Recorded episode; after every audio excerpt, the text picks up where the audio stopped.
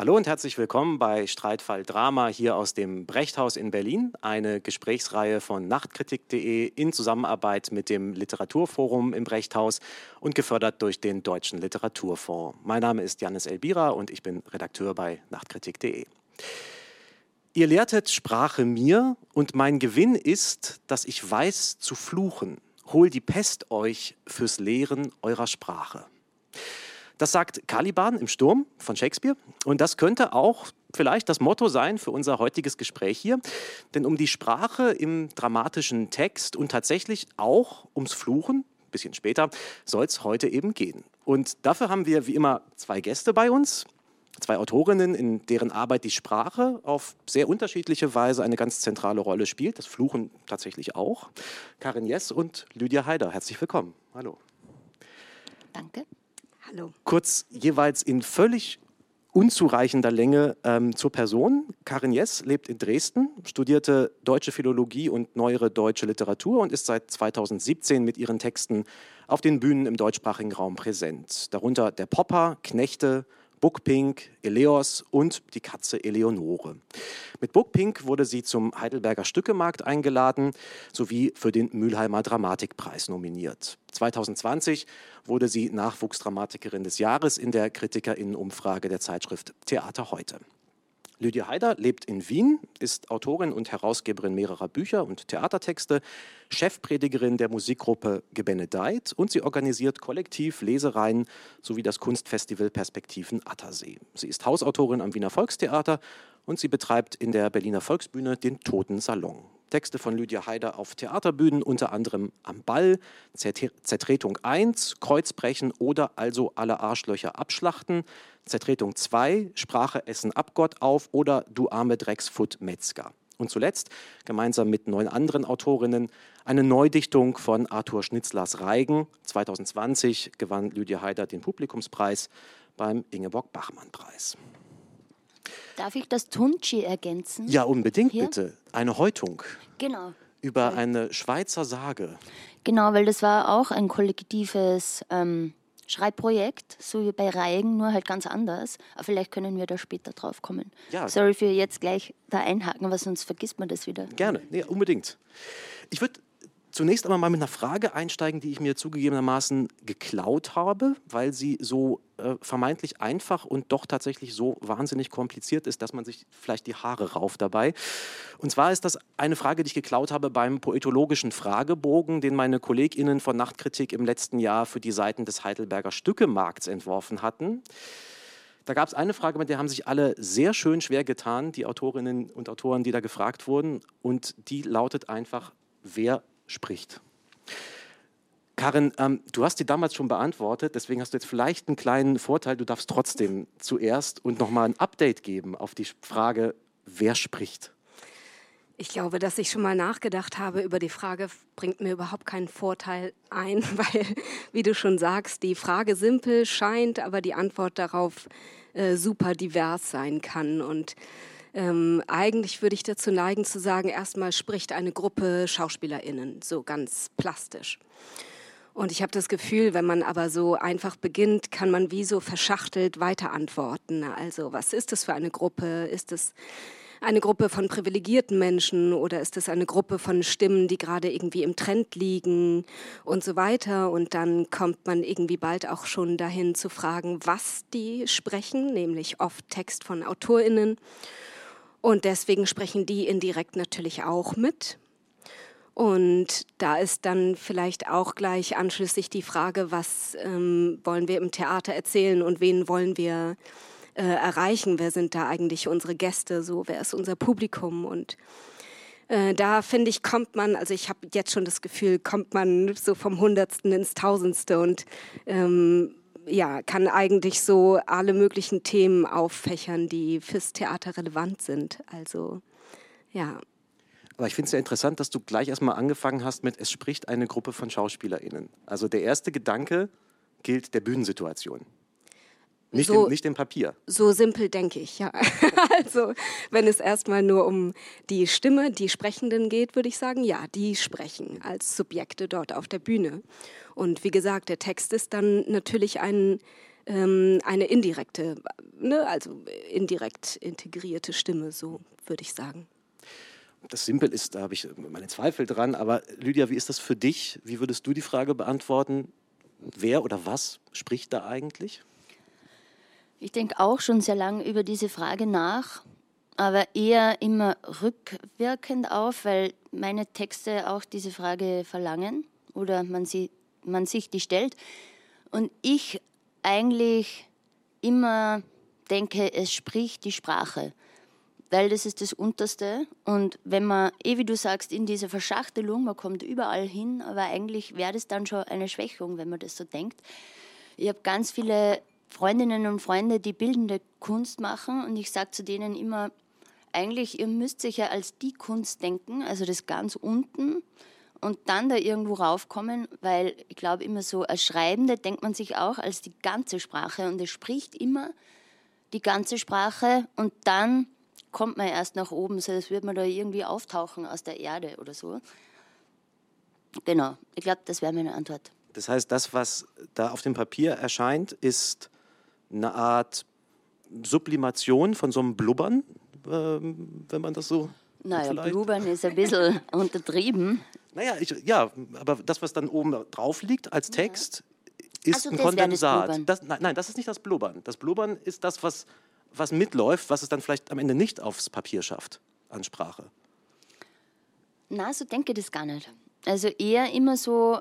Die Sprache ist das, was unten in der Erde ist und was irgendwie alles sind. Das ist das ganze kollektive Denken, Sprechen, alles. Aber auch Bilder und Rhythmen und also alles, was halt die Sprache ja alles ist. Und das ist so in der Erde. Und wenn man das dann nimmt, wie ein Bagger da so reingräbt, dann schaltet man eigentlich das konkrete Sprechen aus, oder das, wie es dann auf Papier nachher ausschaut, ist wie ein... wo der Lift dann hochfährt und man weiß es nicht. Also es ist vielleicht so ein bisschen Pseudo-Analyse-Situation, ähm, weil es da auch so ist. Aber ich bin ja aus Österreich und kann das nicht abschütteln, Entschuldigung. Ich glaube, wir meinen eigentlich das Gleiche, aber ich glaube, mein Begriff des Blubberns ist einfach zu unscharf. Das, ich glaube, es könnte einfach daran liegen. Ähm, ich, ich, wolltest du gerade noch da einhaken, weil du... Ähm, nicht weiter. Ich glaube, ich gehe so physiologischer oder biologischer an diese Frage ran. Deswegen ist für mich, wer spricht, erstmal die, der Mensch, der eine Stimme hat. So. Ähm. Da kommen wir auf jeden Fall auch noch drauf zu sprechen, was das dann auch zu tun hat mit der Art, wie ihr zum Beispiel mit Figuren umgeht oder gerade auch nicht. Ähm, ich würde jetzt einmal kurz ein Beispiel oder zwei Beispiele, jeweils eines dafür geben, wie das Sprechen bei euch in euren Texten aussieht, beziehungsweise wie es dann in der schon transformierten Weise auf der Bühne aussieht. Und ich würde sagen, wir fangen mal ähm, bei dir, Caren, an, äh, mit einem kleinen Ausschnitt aus Eleos, eine Empörung in sechsunddreißig Miniaturen, hier in der Inszenierung vom Schauspielhaus Graz. Boah!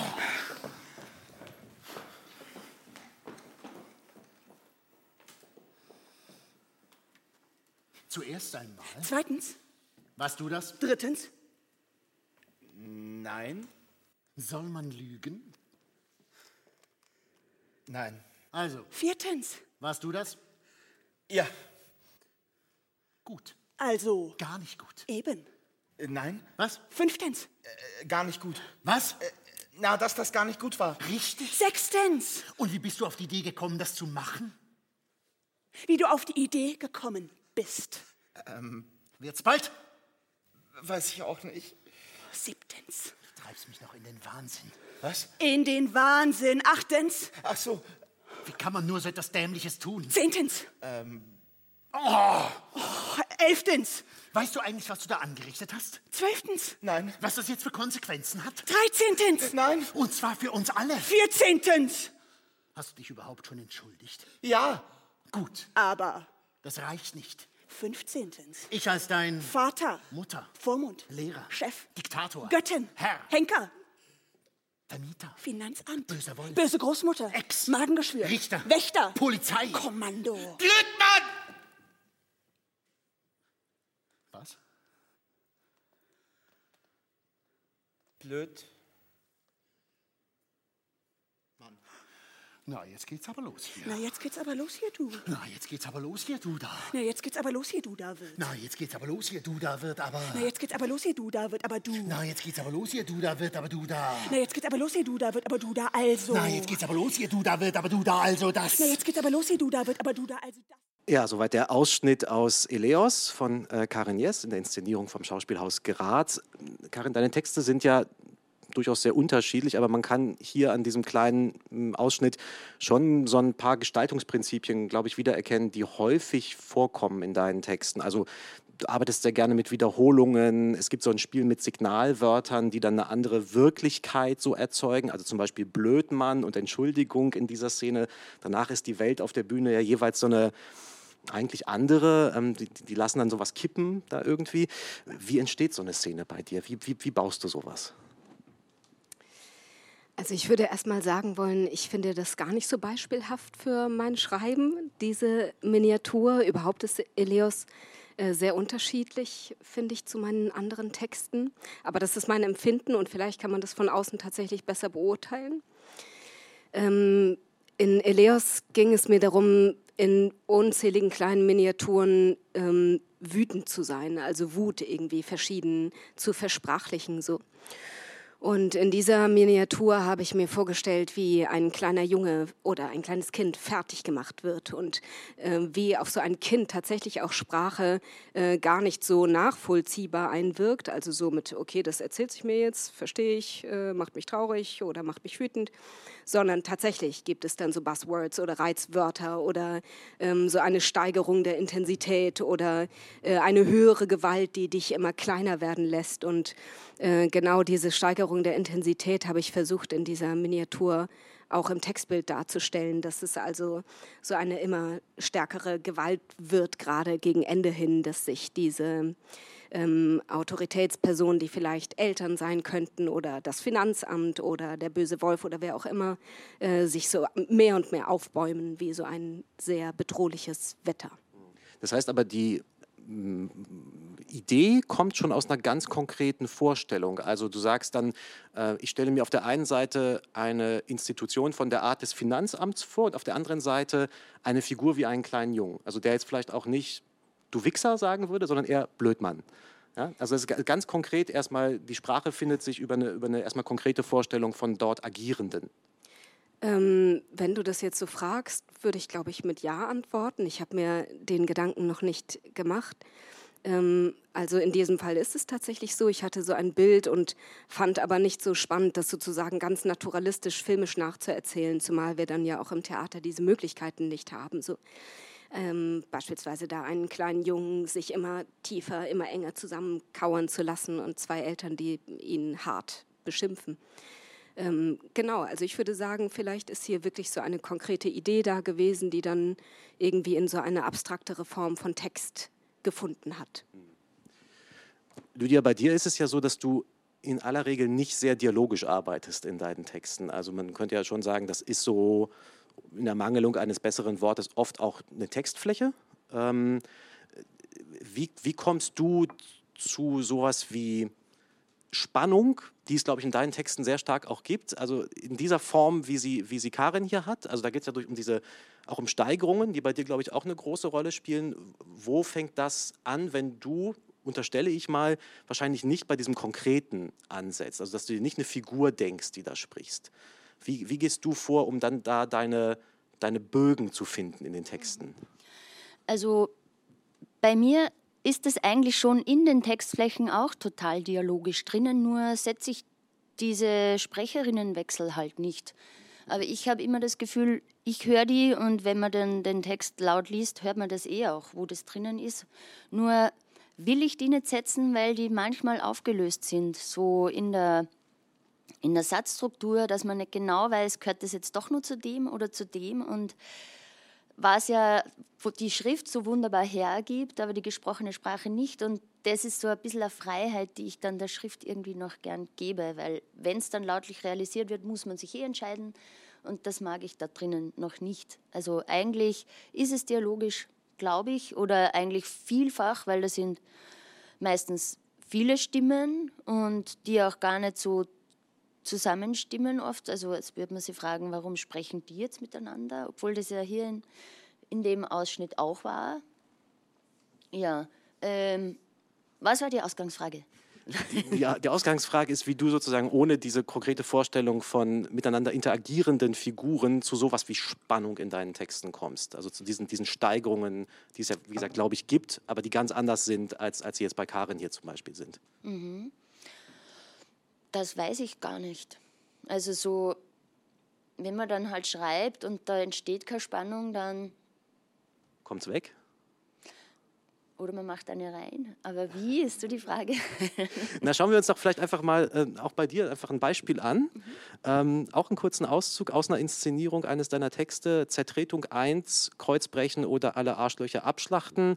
Inszeniert von Kai Voges am Wiener Volkstheater.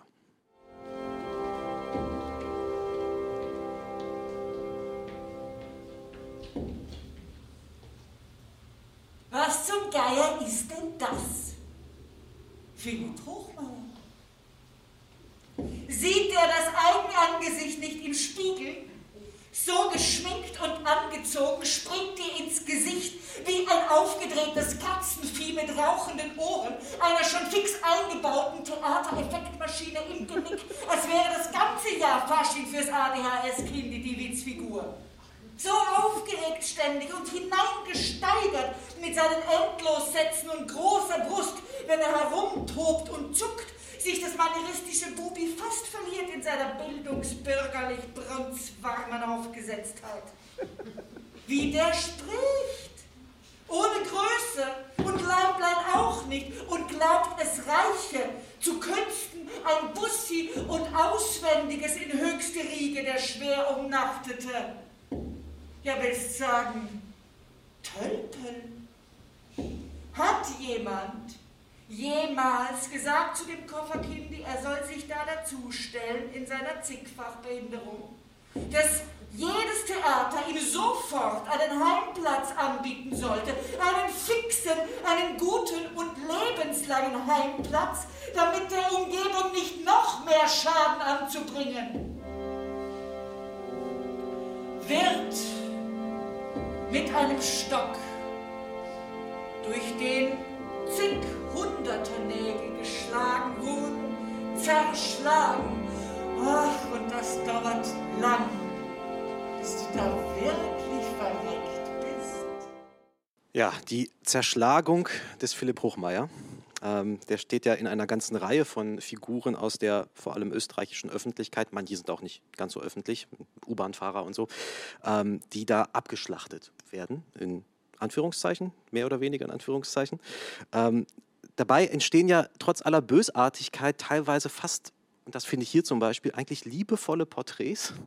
Ähm, andere Texte erscheinen dagegen total abstrakt. Wie bist du da vorgegangen? Sind das die tatsächlichen Figuren, die du vor Augen hattest? Also war das dann so der Philipp Hochmair ähm, oder ist es teilweise auch einfach so eine Assoziation, die man vielleicht hat, wenn man einen Namen hört wie Philipp Hochmair oder Andreas Gabalier, der ja auch vorkommt?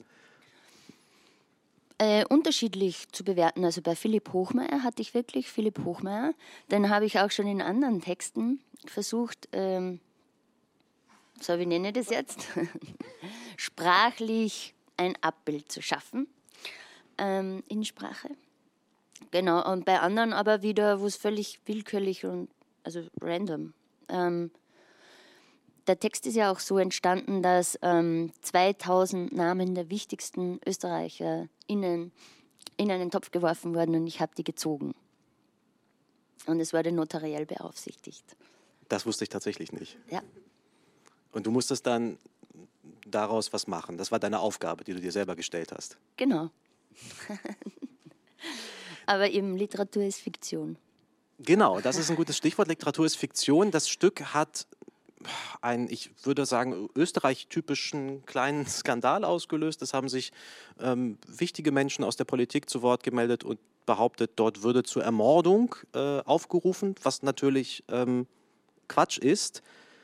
Trotzdem kann man ja die Frage stellen, offenkundig ist das, ist das nicht das Ziel der Sprache, aber welchen Zielen dient denn die Sprache bei dir, gerade dort, wo sie sich so gewaltsam hervortut?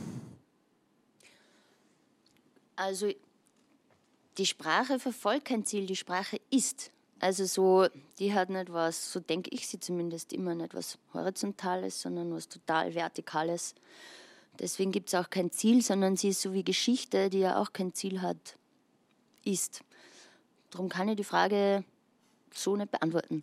Ähm, aber mir ist aufgefallen bei diesem Skandal-Dings, dass bei Zertretung zwei, wo eigentlich die Sprache umgebracht wird, das keinen interessiert hat. Aber wenn irgendwelche vierundvierzig Würstel, die eh keiner braucht, vernichtet werden, auch wenn es halt in dem Fall ein bisschen brutaler war und die Sprache doch ein bisschen liebevoller umgebracht wurde, aber doch auch, also wer ist wichtiger, die Sprache oder vierundvierzig irgendwer? Das steht halt bei mir jetzt so im Kopf, im Raum, und, aber man stellt sich die Frage anscheinend nicht. Wenn Lydia jetzt sagt, die Sprache hat an sich natürlich kein Ziel, wie ist das, wie ist das bei dir in deinem Schreiben? Also ist das Ziel der Sprache bei dir das Spiel, mit der, das Spiel der Sprache mit sich selber? Also gerade auch in der, in dem großen, in der großen Palette an rhetorischen Mitteln, die du ja in deinen Texten aufbietest, ist das der Spaß an diesem sich verselbstständigenden Spiel der Sprache vor allen Dingen auch? Gute Frage, aber schwer zu beantworten. Also ich würde, glaube ich, ähnlich wie Lydia antworten. Ähm, das ist gar nicht irgendwie so streitgemäß irgendwie, aber ähm, also ich sehe Sprache auch immer als etwas Organisches, was wächst und was kein Ende und auch kein Ziel hat. Also was im besten Fall da, also in unserem ähm, Gewerbe auf der Bühne stattfindet, nicht zu Ende ist, sondern ne, in den Köpfen der Zuschauenden weiter verwächst und assoziativ irgendwie, ähm, naja, noch ganz andere Wege beschreitet. Insofern ist Ziel für mich gar nicht so ein Begriff, den ich mit Sprache in Zusammenhang bringe. Und was du aber gefragt hast, dieses Spiel mit der Sprache, würde ich auch also sagen, klar, das begeistert mich sehr, mit Sprache zu spielen und ähm, Inhalte, die mich begeistern oder beschäftigen, irgendwie ähm, in Sprache zu bringen, ja. Eben, wer, wer spielt nicht am liebsten, also mit, mit dem größten und gewalttätigsten und also eigentlich mit der mächtigsten Sache zu spielen, so wie wir das tun, ist super, wenn man das kann. Würde ich auch sagen. D'accord. Das muss an der Stelle unbedingt festgehalten werden. Wenn man trotzdem nochmal äh, vielleicht auf die, die Frage nach dem, nach dem Wer des Sprechens zurückkommt, ähm, dann fällt ja, hatte ich vorhin schon gesagt, auf, dass du schon häufig mit Figuren arbeitest oder zumindest mit, man könnte sagen, so einer Markierung von Figuren. Also da treten SprecherInnen-Positionen auf in deinen Texten. Trotzdem ist es meistens, ich weiß, nicht immer, ich würde sagen, einige sind da anders als andere natürlich, meistens so, dass du keine psychologischen Porträts deshalb irgendwie zeichnest. Ja? Ähm, aber so eine ähnliche Frage, wie ich sie eben an Lydia gestellt habe, wie ist das dann bei dir, ähm, dieses Verhältnis von Figurenbezeichnung zu dem Text, der dann da drunter kommt? Ähm, wie, wie gestaltet sich das? Also, also wenn, zum, wenn man zum Beispiel jetzt an so ein Stück denkt wie Bookpink, wo diese ganze Vogelschar auftritt, ähm, wie, wie kommst du dazu, dass der Bussard spricht, wie der Bussard spricht, oder der Dreckspfau spricht, wie der Dreckspfau spricht?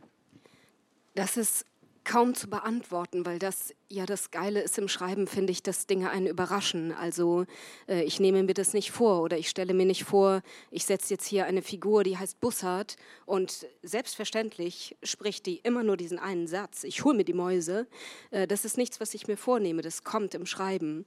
Und ähm, na, ich merke gerade, also im Widerspruch dazu steht der Dreckspfau. Das war tatsächlich ein bisschen eine Figur.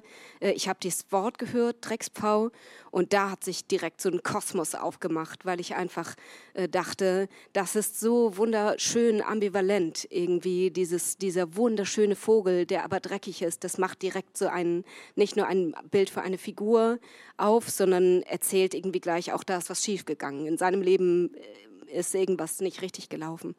Und da ist tatsächlich der Text dann so ein bisschen dieser ersten Idee der Figur gefolgt. Stelle ich gerade fest. Also da gibt es auf jeden Fall Unterschiede. Es ist nicht immer gleich. Mhm. Wie ist das denn überhaupt mit den Tieren, die ja in, in deinem, ähm, deinem Schaffen eine große Rolle spielen? Also es gibt, wie gesagt, die große Vogelschar im, im äh, Bookpink. Ähm, es gibt ein Stück, das heißt Die Katze Eleonore. Du hast auch mal ein Essay für Nachtkritik geschrieben, in dem eine Robbe äh, ein, eine zentrale Rolle spielt. Äh, die Rolle der Robbe, ja. Ähm, also wieso sind Tiere für dich so faszinierend? Weil ich sie toll finde. Also das ist wirklich erstmal nur emotional zu beantworten. Ich neige einfach dazu, über Tiere zu äh, schreiben oder Tiere sprechen zu lassen. Äh, das hat wiederum keinen besonderen Grund. Also ich glaube nicht, dass man durch Tiere besser erzählen kann. Äh, das ist nichts, was ich mir vornehme. Das passiert. Und ähm, was ich aber gerne dazu sagen möchte, ist, dass die Tiere durchaus unterschiedliche Rollen spielen. Also während in Bookpink diese Vögel ja sehr fabelhaften Charakter haben, ähm, ist die Katze Eleonore eine ganz andere Situation. Da ist eine Persönlichkeit, Eleonore Garazzo, die ähm, erklärt, sie sei eine Katze. Das ist also eine Identitätsfrage. Ähm, sie ist sozusagen eine Katze, die aussieht wie ein Mensch. Und das meint sie ernst und ich habe das im Schreiben auch sehr ernst genommen, so, sonst hätte ich der gar nicht folgen können. Ähm, und das ist natürlich eine ganz andere Überlegung. Da ist kein Fabeltier, sondern da ist jemand, der sagt, ich, diese ganze Gesellschaft, das hat nichts mit mir zu tun, ich will da nicht mehr mitmachen und ich habe jetzt auch die Erklärung gefunden, ich bin eine Katze, so. Und ihr dürft noch mal kurz zuschauen, wie so mein Entwicklungsprozess ist, aus der Gesellschaft raus ins Katzenleben hinein. Und noch einmal anders ist zum Beispiel in meinem Stück Dem Marder, die Taube. Da geht es um Kulturfolger, also Tauben, Ratten, Marder, Fliegen. Und in diesem Stück sind die Tiere motivisch oder thematisch. Also da treten handelnde Figuren auf, die mit Tieren zu tun haben. Also sehr, eine sehr realistische Überlegung. So. Genau. Also Tiere immer wieder und immer wieder gerne, aber wer weiß wieso. Also ja. Da klang jetzt aber natürlich auch schon ähm, was an, was wir bislang als Begriff auch noch komplett vermieden haben, nämlich das Politische eigentlich. Also inwiefern ist denn für euch die Sprache auch Mittel dazu, Veränderung zu schaffen in der, in der Art, wie sich da der Text verströmt? Also inwiefern ist denn, ist denn, ist denn Arbeit an der Sprache auch gleichzeitig Arbeit an Gesellschaft für euch? Ist das, das, ich nehme mal an, dass das für euch ein Thema ist. Äh, ja, also wenn ich die Sprache bin und nachdem ich dann ja aber ein sehr politischer Mensch bin, verbindet sich da was, was gar nicht anders kann. Was aber nicht bedeutet, dass das immer so ist bei anderen, die anders schreiben. Oder dass es bei mir immer so bleibt. Vielleicht werde ich mir total unpolitisch. Ich würde sagen, also ich finde Schreiben fürs Theater oder auch mein Schreiben politisch, die Katze zum Beispiel finde ich sehr politisch, auch wenn man erstmal anderes annimmt. So. Dieser totale Rückzug ist ja irgendwie eine sehr apolitische Haltung, aber dadurch sehr politisch.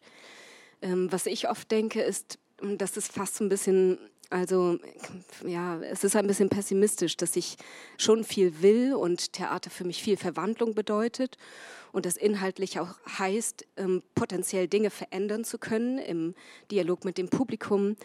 Aber mir fehlt vielleicht der Austausch mit dem Publikum ein bisschen zu sehr. Also wirklich zu hören, was das Publikum denkt, weiß ich nicht so. Oder ne, meistens sind es Leute, die einen beglückwünschen, die was gut finden. Aber all die, wo man vielleicht eine Reibung hätte, die kommen ja gar nicht zu einem. Und, ähm, das ist anders als im Internet. Ne? Im Internet melden sich immer nur die, die was zu meckern haben. Genau. Und, und ganz aggressiv und so, gib ihm. Also hier habe ich meine Privatsphäre, hier kann ich es mal richtig loslassen. Das war übrigens auch meine große, mein...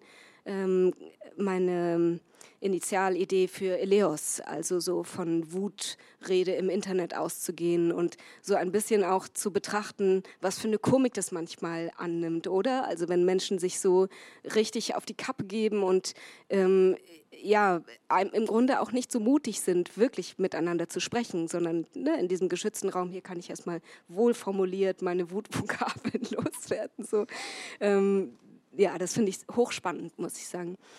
Und genau, aber dieser tatsächliche Austausch, ich weiß gar nicht, ob ich den so richtig mitbekomme. Und insofern ähm, bekomme ich auch nicht mit, ob mein Schreiben wirklich irgendeinen Einfluss hat. Also hinausgehend über äh, so, Mensch, fand ich super, herzlichen Glückwunsch. Also, oder ob man da immer wieder in so einen kollektives Einverständnis oder ne, natürlich ecken auch viele Stimmen an, die Dinge sehen, aber wie soll ich sagen, Theater ist schon ja eine elitäre Blase, vielfach und oft auch eine eitle Institution und ähm, ich bin mir nicht so sicher, wie das, was ich schreibe, was oft auch so verschiedene soziale Räume betritt, tatsächlich dorthin kommt, wo ich es hindenke, so wenn ich an mein Knaststück denke zum Beispiel.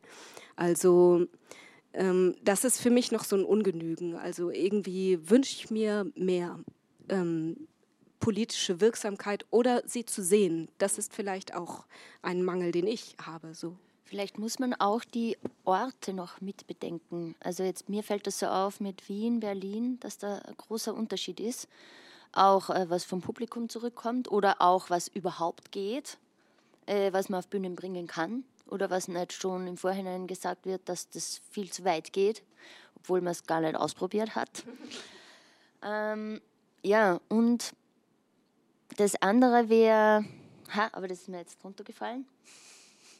Vielleicht kommt es nochmal. Oder es war eh unwichtig. Veränderung durch Sprache, das Politische, ein paar Stichworte. Ja, ah, weil du das gesagt hast, mit wie die zu Hause dann schreiben und das tippen. Und ich kann mir, also ich habe viele Kolleginnen, die das auch lesen und total mitverfolgen. Und, aber ich kann das nicht. Ich habe das seit Jahren probiert und ich werde da so, ich kann, mir das, kann das weder lesen noch will ich das hören, was da passiert. So als Ich weiß nicht, es wäre so eine Zeitverschwendung. In der Zeit setze ich mich hin und schreibe schon wieder was Neues. Du meinst jetzt das, das Feedback tatsächlich zu hören von, genau, von, also von so Menschen Foren aus dem Publikum? Oder so. Oder von, Nein, oder von das Feedback, das direkt aus dem Publikum oder wenn mir wer direkt schreibt, aber dass ich in so Foren äh, das nachlese, was da abgeht, also... Ich weiß gar würde nicht, ich dir voll Forum zustimmen. Da gemeint, ne? Also das ist, ich würde auch sagen, eine Zeitverschwendung, es sei denn, es fließt... in so ein Stück wie Eleos, also ah, dann ja, ja. kann man es produktiv machen sozusagen und hat dann da ja auch eine ganz andere Form gefunden. Aber ja, ich finde auch, dass es irgendwie äh, kein angenehmer, keine angenehme Beschäftigung sich äh, so wütende Kommentare durchzulesen. So, ja. Und eben, man, man hat die ja eh sowieso immer rundherum und das wäre so der geballte Misthaufen, wo man dann so rein müsste und Nein, aber aus diesem, aus diesem Misthaufen kann ja auch wieder was äh, zurückkommen, was man auch produktiv machen kann. Ich meine, du machst es ja in, in deinen Texten auch. Die sind ja, mh, ich würde sagen, so die, auch tief eingesunken in, landläufig würde man sagen, österreichische Kultur, auch in der Sprache, auch in vielem, was da zum Beispiel an christlicher Symbolik drinsteckt, was ich sehr interessant finde bei dir. Ähm, ganz konkret in Zertretung zwei zum Beispiel, dass du entlang der Stationen des Kreuzwegs entwickelst. Dann gibt es aber auch also ganz, ganz direkt im Text drin sehr oft Formulierungen, die an die Satzkonstruktionen aus Gebeten und Anrufungen erinnern. Bist du Kirchgängerin? Ja, ich gehe äh, in die Kirchen, aber einfach nur, weil sie mir auch gehören. Und ich, hab, ich verwende ja diese Sprache und diesen Duktus nur aus dem Grund, oder nein, aus zwei Gründen. Erstens, weil er mir nicht gegeben ist. Ich komme aus einem linken Arbeiterhaushalt, wo sowas irrelevant war, oder nicht so irrelevant, am Land geht das gar nicht, aber... Und als Frau sowieso nicht gegeben und als Nihilistin, als Feministin schon gar nicht. Also ich könnte sehr viel aufzählen, dass ich ganz weit von dieser Sprache entfernt bin und von diesen Ritualen, was ich aber sehr mag, weil es so mächtig ist und außerdem uns gehört auch unserer Kulturgeschichte. Und ich mir das deswegen nehmen wollte. Und der zweite Grund ist auch, weil ich finde, es gibt in der, also außerhalb der Literatur wird ja Abweichung der, von der Normsprache überhaupt nicht akzeptiert und mir ist das als Kind schon so aufgefallen und ich habe das geliebt und liebe es nach wie vor, dass es da akzeptiert ist, in der biblischen Sprache, diese völlig weirden Konstruktionen oder so ganz alte Wörter, die alle für, ja, ja, das ist normal und wenn, also wie toll, ich will das, so, so Abweichungen davon, dass das ganz normal ist. Das heißt, das heißt also im, im Biblischen äh, äh, trifft sich so ähm, im Grunde die, die Sprache der Straße von vor tausenden Jahren wieder. Also und, und, und das ist ähm, das ist dann sowas, was du, womit du heute was anfangen kannst plötzlich wieder. Das ist, dass es im Grunde auch so, mh, so alt ist und so archaisch und so. Das wäre ja, noch versunken. Ein dritter Punkt, das, ja. was du jetzt sagst, ja. was auch super ist. Ähm, aber eher generell dieses Zugeständnis an heute, dass Sprache ähm, auch anders sein darf, als wir sie gewohnt sind. Und dass das in so einem Bibelsprech akzeptiert ist, unabhängig davon, ob vor zweitausend Jahren wirklich so gesprochen wurde, was ich aber geil fände. So. Und warum ist es, warum ist es bei dir dann genau diese Sprache? Also ich meine, also es gibt ja andere, wenn du vor allen Dingen auch an Sprachen der Macht interessiert bist, oder an machtvoller Sprache, es gibt ja auch andere Sprachen der Macht, die man sich aneignen könnte, als zum Beispiel die Sprache der Mächtigen aus der Wirtschaft, wie das zum Beispiel Reinhard Götz mal gemacht hat oder so. Das ist ja auch, das ist ja auch sehr interessant. Warum, warum ist es dann, ist es genau dieses, dieses biblische, christliche, blutige, ähm, das würde mich, würde mich nochmal sehr, sehr interessieren, wo das, mhm. wo das so herkommt. Na, vielleicht, weil's, weil das wirklich was ist, was als Frau überhaupt nicht geht. Und auch, ja, vielleicht haut es mir da so meinen ESO-Jesus raus oder weiß ich nicht, was, was auch immer das ist. Wirtschaft ist doch da, total fad. Also, ja. ich jetzt mal so. Ich habe keine, keine Antwort auf die Frage. Ich würde euch beide gerne noch mal fragen, was euch, also wie, wie bei euch die Situation des Schreibens eigentlich ähm, aussieht und was euch dabei vielleicht auch unterstützt zu schreiben. Also ich habe ja zum Beispiel in deinen Texten, in deinen allerdings auch, äh, das Gefühl, dass, dass, dass dieses nach, einem, nach sehr musikalischen Äh, Prinzipien teilweise entworfen, strukturiert, gegliedert sind. Ähm, spielt Musik für euch in euren Schreibprozessen, also als Rhythmus vielleicht auch verstanden, Sprachrhythmus, Klangrhythmus, ähm, spielt das eine Rolle? Also ich habe bei dir zum Beispiel, weiß nicht, ob das eine Größe ist, aber ich denke oft an Hip-Hop, also an so, an so Dechiffrierungsarbeit, die man teilweise auch bei Hip-Hop hat, wo das Wo so, wo so viel aufeinander folgt, was man im Einzelnen dann auch nicht versteht, was ohne Punkt und Komma äh, an Sprachcodes so vor sich hinfließt. Ähm, da musste ich oft dran denken. Also, aber sagt ihr gerne, wie ihr das für euch seht? Ähm, es spielt total eine große Rolle ähm, in meinem Schreibprozess am Anfang, weil da waren meine, ich habe zwei Kinder und habe auch das daneben geschrieben und das war, die Musik war sowas wie mich hinzutrainieren, wie, wie nennt man denn den Pavlovschen Hund? Wenn man, man kann sofort wieder einsteigen in den Text mit der Musik, weil man einfach emotional sofort wieder dort ist und in Bildern. Es war einfach eine neoliberale Herangehensweise an, schneller schreiben zu können und schneller da drin zu sein, wenn man keine Zeit für Muse hat, was Frauen ja meistens nicht haben. Und dann aber ist immer, hat sich mein Prozess so erweitert, dann ist zur Musik der Rausch dazugekommen, was dann noch viel besser war, wo man noch schneller drinnen war und irgendwann, also mein letztes Buch, das jetzt bald erscheint, ah nein, es ist noch was dazugekommen, die Handschrift. Ich habe dann irgendwann gar nicht mehr, also es ist alles noch viel körperlicher und noch viel sich so reinlassen in was. Und das letzte Buch habe ich bewusst nur am Laptop, ohne Rausch und ohne Musik geschrieben und es ist genau das Gleiche rausgekommen. Also so völlig egal, diesem Prozess wird. Ja, das heißt, der, das heißt, der, das heißt der vielleicht, dass es äh, dann eingearbeitet ist. Also dass, dass die, die vorherigen Stagen, die man so genommen hat, auch dann funktionieren, ohne dass man die Begleitmittel ja, braucht. Vielleicht oder auch nicht. Das werden wir nie herausfinden. Wie, wie schreibst du? Schreibst du auch von Hand? Nie. Also ich mache nur Notizen händisch. So, wenn ich unterwegs bin, mir irgendwas einfällt und trage dann immer irgendwann alles zusammen an meinen Laptop. Aber so richtige, also so, ich setze mich hin und schreibe, ist an meinem Laptop ganz nicht so sexy oder nicht so romantisch, wie man, wie man sich das vielleicht vorstellt. Ich weiß nicht.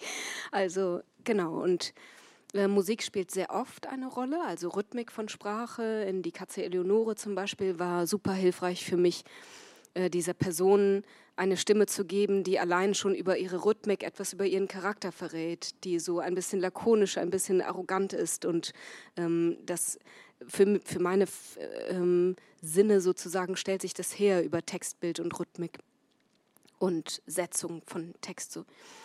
Ähm, und Eleos ist für mich auch ein super musikalisches Stück, also es ist ein bisschen, hat sich angefühlt wie etwas zu komponieren ähm, und ich mache auch bisschen Musik, also das ist, liegt mir nicht fern so. Und genau, da war für mich sehr die Idee, wie, wie, ich will das jetzt auch nicht so ätherisch umschreiben irgendwie, aber was für Stimmungen haben diese Wutminiaturen und wie gehen die, wie lassen die sich toll aneinander knüpfen? Wie entsteht dadurch nicht etwas, kein narrativer Spannungsbogen, wie wir ihn aus der Literatur kennen, sondern so etwas wie ein, ein Stimmungsverlauf, was, was man eher aus der Musik kennt sozusagen.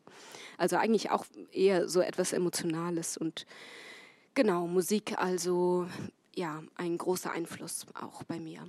Würdest du auch sagen, dass das, was du dann unter Stimmungsbogen so beschreibst, dass das das Fehlen von Harmonienwechseln ist, die wir ja leider im Text nicht haben? Das wäre so nämlich von mir ein Ziel, das muss ich bis vor dem Tod ausgehen, das irgendwie rüberzukriegen in den Text. Kann ich sehr viel mit anfangen, mhm. ja. Also würde ich auch so beschreiben, das ist etwas, was man textlich nicht so eben herstellen kann, also äh, was auch immer zwischen Tonarten oder Polyphoner irgendwie zu schreiben, das ist ja schon eine irrige Idee im Schreiben, ähm, aber mit, diesem, mit dieser Folie musikalisch zu schreiben, was auch immer das genau meint, funktioniert es irgendwie. Auch wenn das nicht bedeutet, dass das auf jeder Bühne sich dann auch immer so realisiert, also ähm, das ist natürlich auch nicht so konventionell und nicht so greifbar. Also da hat man nicht diese, diesen Werkzeugkasten, mit dem man dann an so einem Text operiert und den in einer Produktion ja, irgendwie behandeln kann. Wisst ihr, was ich meine? Oder ist das zu konfus? Ich frage das vor allen Dingen auch deshalb, weil ich beim Lesen eurer Texte auf ganz unterschiedliche Weise, aber gleichermaßen ähm, immer das Gefühl habe, die machen Lust darauf, sie zu sprechen. Also ich habe auch, als ich jetzt eure Stücke ähm, und Texte gelesen habe, immer mal wieder Passagen einfach so vor mich hingesprochen. Ähm, das sind irgendwie schon auf dem Papier äh, klingende Texte. Und, und wie, wie kritisch seid ihr denn dann damit, wenn ihr diese Texte sozusagen wieder zu Sprache formuliert, auf der in Sprache, gesprochene Sprache übersetzt, auf der Bühne hört von anderen? Wie, wie, wie geht es euch damit? Weil ich, ich stelle mir vor, dass ihr wahrscheinlich, gerade wenn ihr sagt, ihr arbeitet beide auch sehr musikalisch, dass ihr wahrscheinlich auch gelegentlich selber sprecht, was ihr da lest. Ich fange mal an. Also ich spreche alles, was ich schreibe, von Beginn an schon, also seit ich Dramatik schreibe, spreche ich das immer. Ich liebe das auch, also Stimme und Sprechen. Und das hilft also meiner Produktion auch enorm. Also ich komme irgendwie da sinnlich besser rein und es geht besser voran, wenn ich das auch irgendwie ähm, verlautbare. So. Und dann mit der Realisierung auf Bühnen habe ich unterschiedliche Erfahrungen. Also ich glaube, ich bin schon sehr, sehr tolerant, also wie Texte gesprochen werden. Auch wenn das sehr abweicht von dem, wie ich es spreche oder wie ich es mir vorstelle, ist da, darf da viel passieren, dass auf der Bühne so ein Text nochmal eine ganz andere Übersetzung findet, ist für mich eh ganz wichtig zu wissen, so, dass ich das nicht, äh, dass es nicht in meiner Macht liegt, sozusagen. Ähm, aber trotzdem gibt es auch Situationen, wo ich Leute gehört habe oder ne, also SpielerInnen äh, erlebt habe, die meine Texte auf so ganz abwegige Weisen sprechen, dass ich denke, ah krass, da wäre ich niemals hingekommen, das so zu machen. Ist dann immer noch eine Frage, wie ich das finde, so wie ich das bewerte. Das ist für mich irgendwie zweitrangig. Aber eigentlich ist es interessant, finde ich, wie sich das dann so facettenreich abbildet, wie Text gesprochen werden kann. Genau. Und das ist Entschuldige, nur ganz kurz noch, dass es genau so gesprochen wird, wie ich es spreche, ist natürlich eh klar, dass das so nicht ähm, stattfindet. So. Ja. Eben, da würde ich direkt anschließen. Ich finde ja, wie du sagst, wenn es so ganz abwegige, die man selber nie gedacht hätte, Sprechweisen gibt, merkt man denen aber an, ob die sowas wie die Ursprechweise, die darunter liegt, verstanden haben oder nicht. Und das wäre so mein Ziel, das mit SchauspielerInnen zu erarbeiten, dass man, so wie bei Beethoven, der vorgibt in einer Sonate, so stellt er sich das vor, schreibt es da rein und genau so soll es sein. Und so lernt man das ja auch, wenn man Instrument lernt, zuerst diese Version und dann drüber freestylen. Und so hätte ich das auch so gern bei SprecherInnen, dass man, weil man das einfach anmerkt, hast du sowas wie den Urtext verstanden, auch wenn das gerade voller furchtbares Wort ist. Ich nehme es zurück, hast du sowas wie meine Version des Textes verstanden. Ja, oder das überhaupt irgendwie begriffen, oder? Also mhm. manchmal hört man ja, oh, da ist Text jetzt plötzlich nur noch Folie, da wird etwas gesprochen, das ist aber nicht mit Inhalt gefüllt, das ist irgendwie, hat das gar keinen Boden oder so.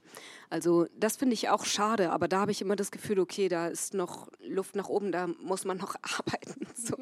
Aber ja, das finde ich auch total spannend, das zu sehen, dass, ähm, sich das, dass man das oft erkennt, wann jemand etwas nicht versteht und mhm. Text einfach nur spricht. So. Außer, wie, wie du sagst, wenn diese Folie, wenn aber da wirklich im Text gar nichts ist und der Text es absichtlich gemacht hat und die dann so in der Luft lässt, das müssen die aber auch vorher verstanden haben, dass da nichts ist drunter. Ja. Voll, und das merkt man einfach dann im ja. Sprechen und das wäre so das Ziel, finde ich. Also, oder von dir ja auch, oder wahrscheinlich von allen. Das. Und nämlich für die ja auch am angenehmsten, wenn man dann so, ich sage das immer wie, wie Surfen auf dem Text, wo dann die eigentlich alle Freiheiten haben und machen können, was sie wollen. Weil du gerade Beethoven äh, angesprochen hast und sozusagen die, die Vortragszeichen, äh, die man da ja in der klassischen Musik vor allen Dingen hat, also wie ist dieser Bogen zu spielen, welche Akzente sitzen wo. Du hättest ja die Möglichkeit, in deinen Texten sowas zu verwenden im Grunde. Machst ja. du ja aber nicht. Ich hätte jetzt begonnen, in den äh, letzten Monaten sowas mir zu erarbeiten und habe gemerkt, dass das auf ganz unterschiedliche äh, Widerstände oder Liebe trifft. Also so manche wollen das, manche gar nicht. Manche wollen das dann, was ich da reinschreibe, ganz genau dann doch lieber von mir hören, weil es was anderes ist. Es wirkt, wenn es so textlich ist, wirkt so übergriffig für manche. Auch wie, es wird mir schon die, ah, die Regie vorwegnehmen, was andere dann aber auch wieder toll finden, wenn es vielleicht gar keine Regie geben soll. Ja, ich weiß noch nicht, wie, wie ich das mache. Obwohl du jetzt sagst, du achtest auch darauf im Schreiben, was dir gegenübergesetzt wird. Also ob da jemand sagt, das finde ich jetzt irgendwie total doof, dass du jetzt versuchst, mit Vortragszeichen zu arbeiten, bist du aber wahrscheinlich dann schon auch ausgesprochen kritisch mit dem, was da wieder gesprochen wird, wie deine Texte gesprochen werden. Also du hast, du hast zum Beispiel im, im Vorgespräch mal gesagt, du bist nicht so super glücklich oft mit der Art, wie SchauspielerInnen sprechen. Ja, aber in gewissen Fällen liegt es ja auch außerhalb meines Zugriffs, weil ähm, ich gebe ja die Stücke manchmal auch einfach ab und dann soll das auch so sein und dann mische ich mich nicht mehr ein. Und dann ist es halt so, ich glaube halt nur, dass eigentlich oder in der Zukunft würde ich das gern anders machen, nämlich wirklich mit denen arbeiten dann, was aber nicht heißt, dass ich dann deren Sprechweise verändern will, sondern vielleicht eher das Textverständnis. Mhm. Und dass es dann, wenn das so zusammengeht, wenn Autorin und SchauspielerInnen dann am Tisch sitzen, das natürlich, also in meinem Fall auch, ich bin dann ja auch gern auf der Bühne dabei, was in der Zukunft auch so sein wird. Das ist dann ja noch viel schöner und eben ein anderes Verständnis von Text, was nicht bedeutet, dass man die Sprecherin oder die Sprechweise verändert. Oder wisst ihr, was ich meine? Ja. Ähm Ich würde dann genau da nochmal anknüpfen äh, beim Thema Vortragszeichen, vielleicht auch so Regie- und Sprechanweisungen. Ähm, in deinen Texten, du hast es vorhin auch schon einmal erwähnt, ist es ja so, dass du sehr gerne damit spielst, dass sich schon das Textbild in eine gewisse Gestalt äh, gießt. Ja? Also ähm, es ist teilweise so, dass, dass sich da so kleine Wolken bilden, so kleine, so, dass der Text zum Beispiel zum Seitenende hin kleiner wird, dass er dass sich, sich scheinbar willkürlich über die Seite verstreut. Ähm, ist das auch an sich eine Form von extrem subtiler Regie oder Sprechanweisung? Ja, also das ist, worauf du anspielst, gibt es in Die Katze Eleonore und Eleos. Und gerade in Die Katze Eleonore, was ich vorhin schon meinte, ist es tatsächlich wie eine subtilere Regieanweisung, so einen Eindruck über ihren Charakter zu geben, da wiederhole ich mich, ähm, ohne das vorzuschreiben. Weil gerade bei dieser Figur dachte ich, es ist falsch, da so eine Direktive reinzuschreiben. Dieser Text, der diese Figur ist, das ist ja ein Monolog, muss so ein bisschen äh, unberechenbar und wie sagt man denn, also Katzen sind so, die bekommt man nicht zu fassen so und die erklären sich einem auch nicht und das habe ich irgendwie versucht im Textbild abzubilden. Das war mein Versuch dort, es hat für mich am nächsten gelegen, das so zu machen. Und ansonsten ist Regieanweisung bei mir viel auch in meinen erzählerischen Nebentexten. Ähm, es ist oft so die Frage gewesen, springen wir das auf die Bühne, das ist zu viel und das ist auch irgendwie gefällt uns oder Bookpink so. Bookpink ja vor allen Dingen, genau, zum Beispiel einen ganz Bookpink, ausführlichen Erzählertext. Genau, in Dem Marder, die Taube ist es auch ausartend ähm, und ich liebe das auch, das zu schreiben, aber ich denke immer, so, es ist für mich überhaupt keine Bedingung, dass das auf der Bühne gesprochen wird. Mir ist wichtiger, dass man das liest als Produktionsteam oder einfach so als Rezipientin und ähm, sozusagen einen Eindruck von Atmosphäre und Stil bekommt. Und dann kann ich doch selbst auf Ideen kommen, wie bringe ich das auf die Bühne? Was bedeutet das für meine Vorstellung von Bühnenbild? Ich bin natürlich auch glücklich, wenn die Texte gut auf die Bühne gebracht werden, diese Nebentexte. Aber sie sind für mich, wie gesagt, auch wie eine Form von Regieanweisung. Das heißt, da sind wir im Grunde bei so einer Art äh, Zwischenstufe äh, der, der Sprachlichkeit. Also wenn, wenn, man, wenn äh, Lydia ganz am Anfang gesagt hat, es gibt so die Sprache, die äh, so ganz unten liegt und die man dann irgendwie nach oben holen muss. Und dann ist man ja mit diesen Arten von Erzählertexten äh, auf so einer mh, mitinformierenden äh, Zwischenebene vielleicht, also die optional äh, mitgegeben werden, um so äh, die Art des Sprechens, die da im Text passiert, besser zu verstehen. Ja, das ist nochmal was ganz anderes, ne? Und es betrifft vor allem auch nicht nur die SchauspielerInnen und ihren Sprechweisen, sondern eigentlich alle Gewerke, die beteiligt sind. So, was für ein Bühnenbild mache ich, wie inszeniere ich das und so weiter und so fort. Und diese eher musikalische Sache ist wieder, also ist bei mir, glaube ich, ganz ähnlich wie bei dir. Ich finde so witzig, dass wir uns gar nicht irgendwie unserem Format äh, anpassen und Farben. Ähm, aber diese musikalischen Bezeichnungen, das habe ich für Eleos zum Beispiel auch überlegt, also Dynamikanweisungen zu geben. Und ähm, ich habe auch gedacht, das ist zu streng vielleicht, es macht mir vielleicht richtig Spaß und ich kann dann auch einmal zeigen, so stelle ich mir das vor, hier in diesem Tempo und da mit der Lautstärke so ungefähr.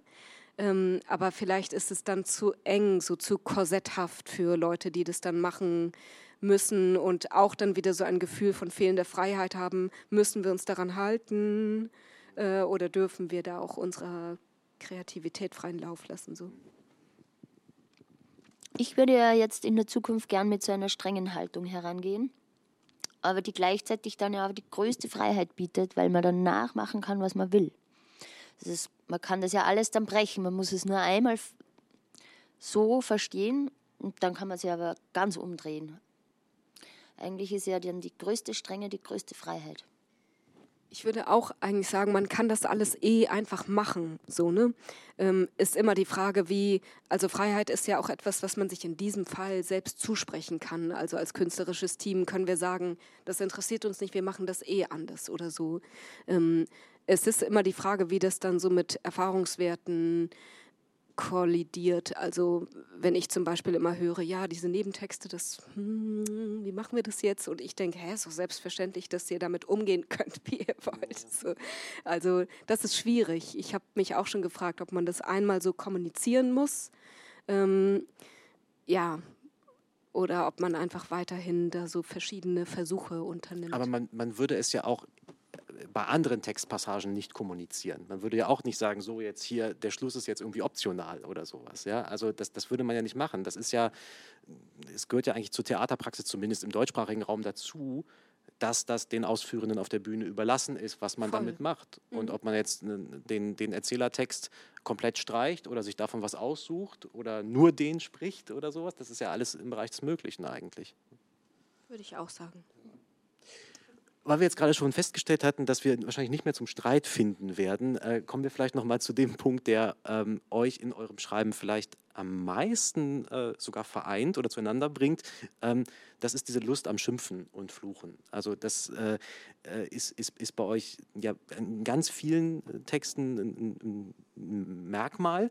Ähm, ich habe mal ein, ein paar Begriffe aus Texten von euch gem- zusammengewürfelt. Mistvieh, Misthaufen, Pfeifsau, kleiner Pisser, Wichser, Drecksuppe, Dreckspfau, Pfauenpfeifsau, Danebenbrunzer. Ähm, Ich habe dann auch beim Lesen äh, gemerkt, dass es, dass es auch Ähnlichkeiten in, in, den, in der Art des Schimpfens gibt, also ähnliche ähm, äh, Wortmischungen. Ähm, nur so ein paar Beispiele eben. Findet die Sprache so im Schimpfen eigentlich am schönsten zu sich selber? Oder ist das vielleicht einfach auch der, der Teil des Sprechens, an dem man am allerkreativsten sein kann?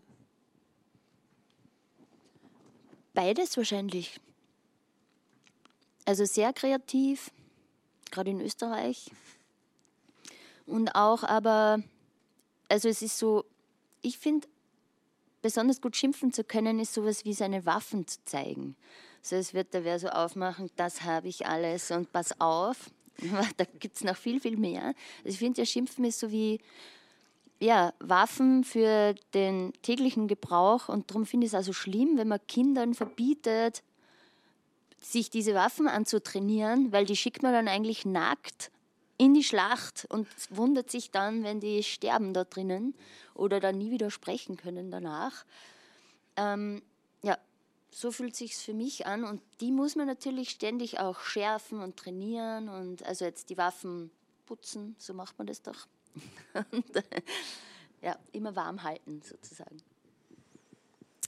Für mich ist auch das eine sehr politische Frage. Also Schimpfen bedeutet ja oft auch Tabus zu brechen. Also während vielleicht früher Blasphemie noch richtig wirksam war, also allein wenn ich Kruzifix oder Jesus oder so sage, hat es heute schon so ein bisschen eingebüßt. Also zumindest steigt einem da niemand mehr so hart aufs Dach. Aber Schimpfwörter, Beleidigungen sind ja oft... Also wirklich Reizwörter in einem anderen Sinne. Also sie triggern etwas, sie provozieren. Und sie fallen natürlich auch aus so einem, äh, wie soll ich sagen, aus so einem Normverständnis. Ne? Also was, was ist irgendwie, was wird moralisch für gut befunden? Was dürfen wir sagen? Wie dürfen wir sprechen? Und ähm, ich finde tatsächlich auch total wichtig, sich Gedanken darüber zu machen, wie wir miteinander reden so, und uns nicht verletzen. Gleichzeitig halte ich für irrsinnig, das äh, sozusagen ähm, vollkommen verschwinden lassen zu können, weil das schließt vielleicht an dieses Kind, an dieses kindliche diese Schimpfimpulse an. Schimpfen ist ja etwas, was sich an unsere Emotionen anschließt und äh, solange wir wütend sind, ähm, werden wir auch schimpfen und werden wir wahrscheinlich vielleicht gerade zum Beispiel als Kind immer wissen, womit kriege ich Mama jetzt auf jeden Fall so aufs Dach und das finde ich total spannend und ähm, in, also dieses äh, politisch Korrekte daran ist einmal interessant, finde ich, also diese ganze Diskussion, aber auch vielleicht das Komplementärstück dazu, ähm, nämlich Menschen, die unterprivilegiert sind und sich mit Sprache zur Wehr setzen, das würde ich nämlich auch sagen, also Sprache als verbale Aggression zu nutzen und vielleicht auch gar keine anderen Mittel zu kennen, sich zu wehren. Ähm, die sozusagen zu bevormunden, äh, finde ich eine schwierige Sache. Also äh, ich muss oft an meine Arbeit in den Gefängnissen denken und habe immer mir vorgestellt, in diesen sehr aufgeklärten Diskursen, wo alle Bescheid wissen, was man sagen darf und was nicht, wenn ich ins Gefängnis gehen würde und sagen würde, Männer, Fotze sagt man nicht, das wollte ich euch nur mal mitgeben. Ähm, Wenig dann, Aussicht auf Erfolg. G- genau, also das ist völlig klar, dass mir da nichts als irgendwie vielleicht ein, ein kollektives, mitleidiges Lächeln entgegengebracht würde. So, ja, also, und natürlich kommt da verbale Aggression aus einer ganz anderen Motivation. Und ähm, ich finde... Ja, eine spannende Frage, nicht nur, wie man das bewertet, sondern wieso ist das so? Ne? Also wieso schimpfen wir? Was steckt da für ein Bedürfnis dahinter? Was stecken da aber auch für soziale Unterschiede dahinter? So und genau, dann nur ganz kurz noch, äh, ich finde auch, also es macht wirklich Freude, also so, äh, ich bin auch kein, bei weitem kein Mensch ohne Wut und mir passiert sowas einfach sehr viel, dass ich schimpfe und streite in Texten und da irgendwie Vokabeln unangenehm sein können. So. Voll, ich stimme dir da so zu. Also es ist wie ein Aderlass ja auch, aber dann manchmal fühlt es sich auch an wie ein kollektiver Aderlass, weil man spricht ja dann doch wieder für viele und ja, da kommen wir wieder zurück zu dem Christlichen, es wird man sich opfern für alle. Aber genau, weil du das vorher gesagt hast von Normverständnis, ich finde ja, was noch dazu kommt, ist auch, dass man zumindest, na, hier ist es sicher gleich, als Frau schimpft man einfach nicht. Das war für mich auch immer so ein Reizthema, wie jetzt der, weil er Junge ist, kann er das sagen und ich nicht. Ha, da überlege ich mir jetzt doppelt so was Arges dafür. Das Nee, sag ruhig. Würde ich auch ähm, sagen, dass irgendwie äh, verbale Aggressionen oder Schimpfrede, wie auch immer Beleidigungen bei Frauen nochmal etwas ganz anderes sind. Also, dass man sich da auch nochmal, dass es viele Gründe gibt, sich da noch aggressiver ähm, zu rüsten, wenn ich da in deinem Bild bleiben darf. Also, ja, da passiert richtig emotional was in mir, wenn ich das wenn das nur so bei mir ankommt. Ja. Das Schimpfen hat ja auch oft so was sehr schön Gutturales, nicht? Also es ist ja, es sind ja oft so, weil man schimpft ja oft, gerade wenn man äh, so, so invektiv auf jemanden zugeht, das passiert ja im Moment. Ja? Da, da kann man ja nicht lange drüber nachdenken, äh, sage ich jetzt hm, hm, hm, oder sage ich Dreckswichser. Ja? Und das, dann, dann setzen sich da ja auch oft so Bestandteile zusammen, die vielleicht gar nicht zusammengehören oder die gar keinen Sinn ergeben. Deswegen ist das, scheint das Schimpfen ja sehr am, am Kern der Sprache irgendwie dran zu sein, oder? Finde ich auch. Und es hat auch wieder mit diesem Normverständnis zu tun, weil eben die, das Invektive dem entgegengesetzt so unkontrolliert ist. Ich würde auch sagen, das ist, wenn es richtig überzeugend ist, meistens etwas, was man nicht beabsichtigt oder vorformuliert hat, sondern es schießt so heraus. Und das, finde ich, ist auch ein gutes Beispiel für so Leidenschaftlichkeit in Sprache. Das kann natürlich auch etwas ganz Positives sein, das ist überhaupt keine Frage. Aber ich finde auch an... Ähm, an Beleidigungen zeigt sich gut, wie sich Sprache manchmal so völlig unkontrolliert Bahnen bricht. Mhm. Und doch geht es, das zu schärfen, finde ich. Also so eben, wenn man das immer und immer trainiert, das ist doch in allen Dingen so. Besser schimpfen? Ja, klüger un- schimpfen? Unmittelbar äh, in die Situation, also auch emotionale Intelligenz, die man wa- schnell haben muss oder so rhetorische äh, Kategorien, parat, mündliche. Und manchmal auch die Faust, natürlich. Dann würde ich das jetzt tatsächlich als Auftrag und als Schlusswort nehmen äh, an dieser Stelle. Also äh, die Kategorien schärfen, die Rhetorik schärfen, das Schimpfen schärfen, besser schimpfen. Äh, Lydia Haider und Caren Jeß, vielen Dank äh, für die Einblicke in die Arbeit an der Sprache. Danke auch. Hat großen Dankeschön. Spaß gemacht. Mhm. Vielen Dank fürs Zuschauen bei Streitfall Drama und gerne wieder bei der nächsten Folge. Tschüss, Dankeschön.